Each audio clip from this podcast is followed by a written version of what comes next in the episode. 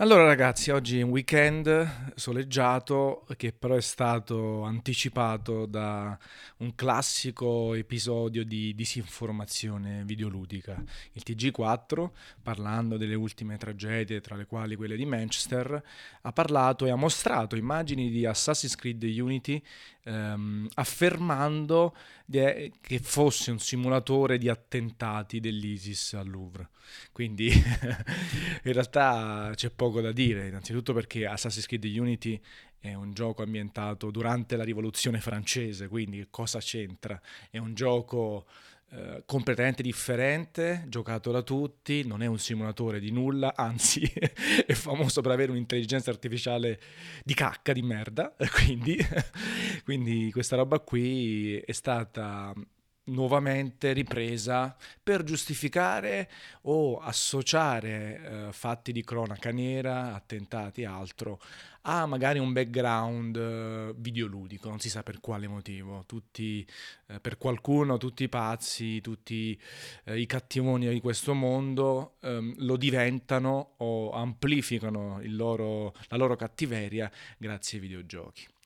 Ci sono stati anche tanti altri casi eclatanti, quello di Breivik, che poi tra altre cose ha avuto uno strascico importante, abbiamo creato il movimento contro la disinformazione sui videogiochi, abbiamo fatto delle conferenze al Games Week eh, di Milano e abbiamo anche coinvolto giornalisti non soltanto di videogiochi ma anche di cronaca, di, altre, di altri settori, invitando anche Klaus Davi che non si è presentato eh, e altri giornalisti della RAI. Um,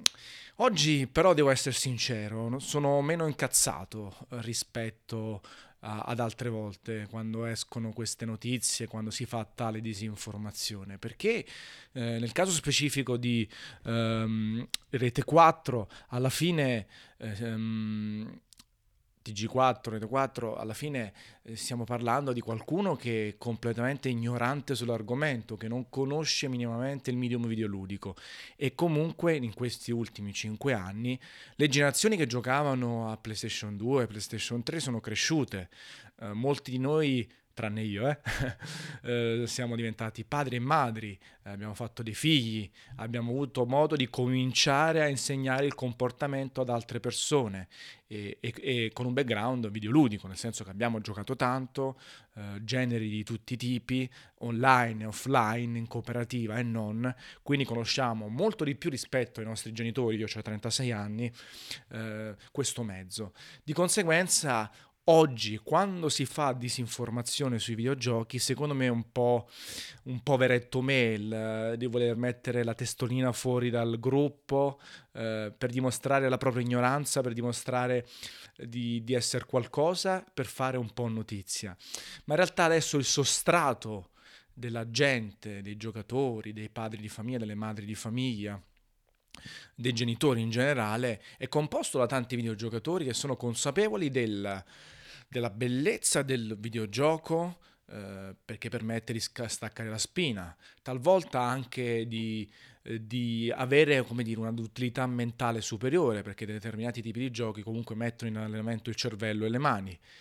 e anche i limiti di un videogioco ovviamente, di magari evitare alcune esperienze per bimbi troppo piccoli, di non eccedere nel giocare 10 ore consecutive al giorno, un po' come accade quando si vede un film, si va al cinema, si legge un libro, eh, si gioca a pallone, se vi ricordate prima i nostri genitori magari ci prendevano per le orecchie perché giocavamo troppo a pallone e ci, ci dicevano di tornare in casa, adesso magari i genitori dicono ai figli stai giocando troppi videogiochi, li prendono per le orecchie e dicono andate a giocare a pallone quindi sono cambiati un po' i rapporti di forza. Però c'è, ripeto, molta più consapevolezza anche della componente artistica del videogioco, senza poi impelagarci in il videogioco è arte o non è arte, eh, da biba da boom, abbiamo colonne sonore meravigliose, spesso composte direttamente da grandi artisti eh, figli del cinema, no? eh, Giacchino, Zimmer e compagnia. Abbiamo esperienze narrative meravigliose come The Last of Us, eh, o anche interattive o, più, o meno.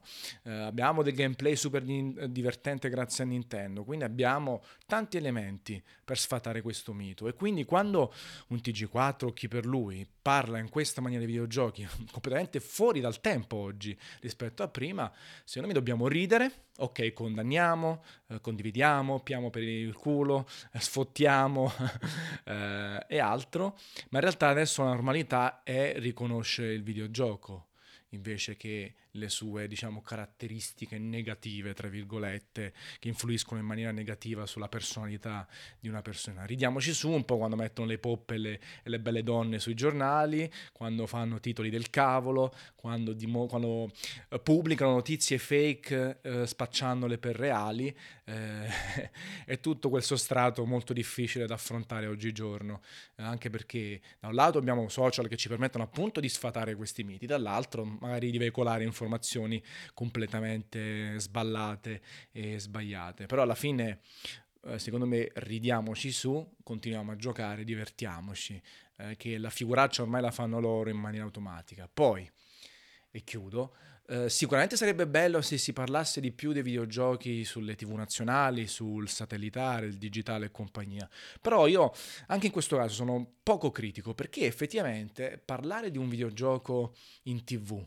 è complesso perché il videogioco è intrattenimento ed è interazione, quindi diventa palloso e noioso parlare di videogiochi in tv in maniera normale, cioè oggi è uscito questo, parliamone altro. Lascia, lasciamo perdere i siti di videogiochi come multiplayer che lo fanno per lavoro, la gente si informa, vede trailer, eh, litiga sul forum, nei commenti e ci sta. Però effettivamente un programma di un'ora, magari su Sky 1, è dura, a meno che non fai roba eh, di dubbio gusto o che ci metti dentro star o altro che quindi sputtano il medium. È difficile discutere in un'ora di videogiochi in tv perché è più bello giocare, eh, fare interazione e, e divertirsi. Eh, sicuramente si potrebbero fare più notizie, eh, più approfondimenti e non soltanto parlare di videogiochi sulle grandi tv quando accade un fatto negativo o quando si vuole associare un fatto negativo a un videogioco, bensì parlare ogni tanto degli effetti, quindi di caratteristiche specifiche del videogioco che possono piacere anche alla massa. Le stesse colonne sonore, magari fare un approfondimento sulla colonna sonora di Nino Cuni fatta da Joe Isaishi e far sentire qualche brano, eh, magari intervistarlo, stessa cosa per Zim, per Giacchino, oppure parlare della componente narrativa di Last of Us, però bisogna fare contenuti molto mirati, non quelli che sono presenti su multiplayer.it, GN e compagnia, e buttarli in tv, perché è veramente una palla clamorosa, io preferisco giocare, e poi non ci dimentichiamo di YouTube, di Facebook, che lì poi quella deriva lì ha molto più successo e molto più fruibile on demand anche dai giocatori più giovani, dagli adolescenti, dai bambini e anche da qualche adulto. Quindi Viviamo tranquilli, ecco, ridiamoci su, eh, condividiamo, diffondiamo queste, queste, grandi perle come quella che ci ha regalato il TG4, però andiamo avanti, ecco. Nient'altro, ricordatevi ragazzi, se vi va di iscrivervi al,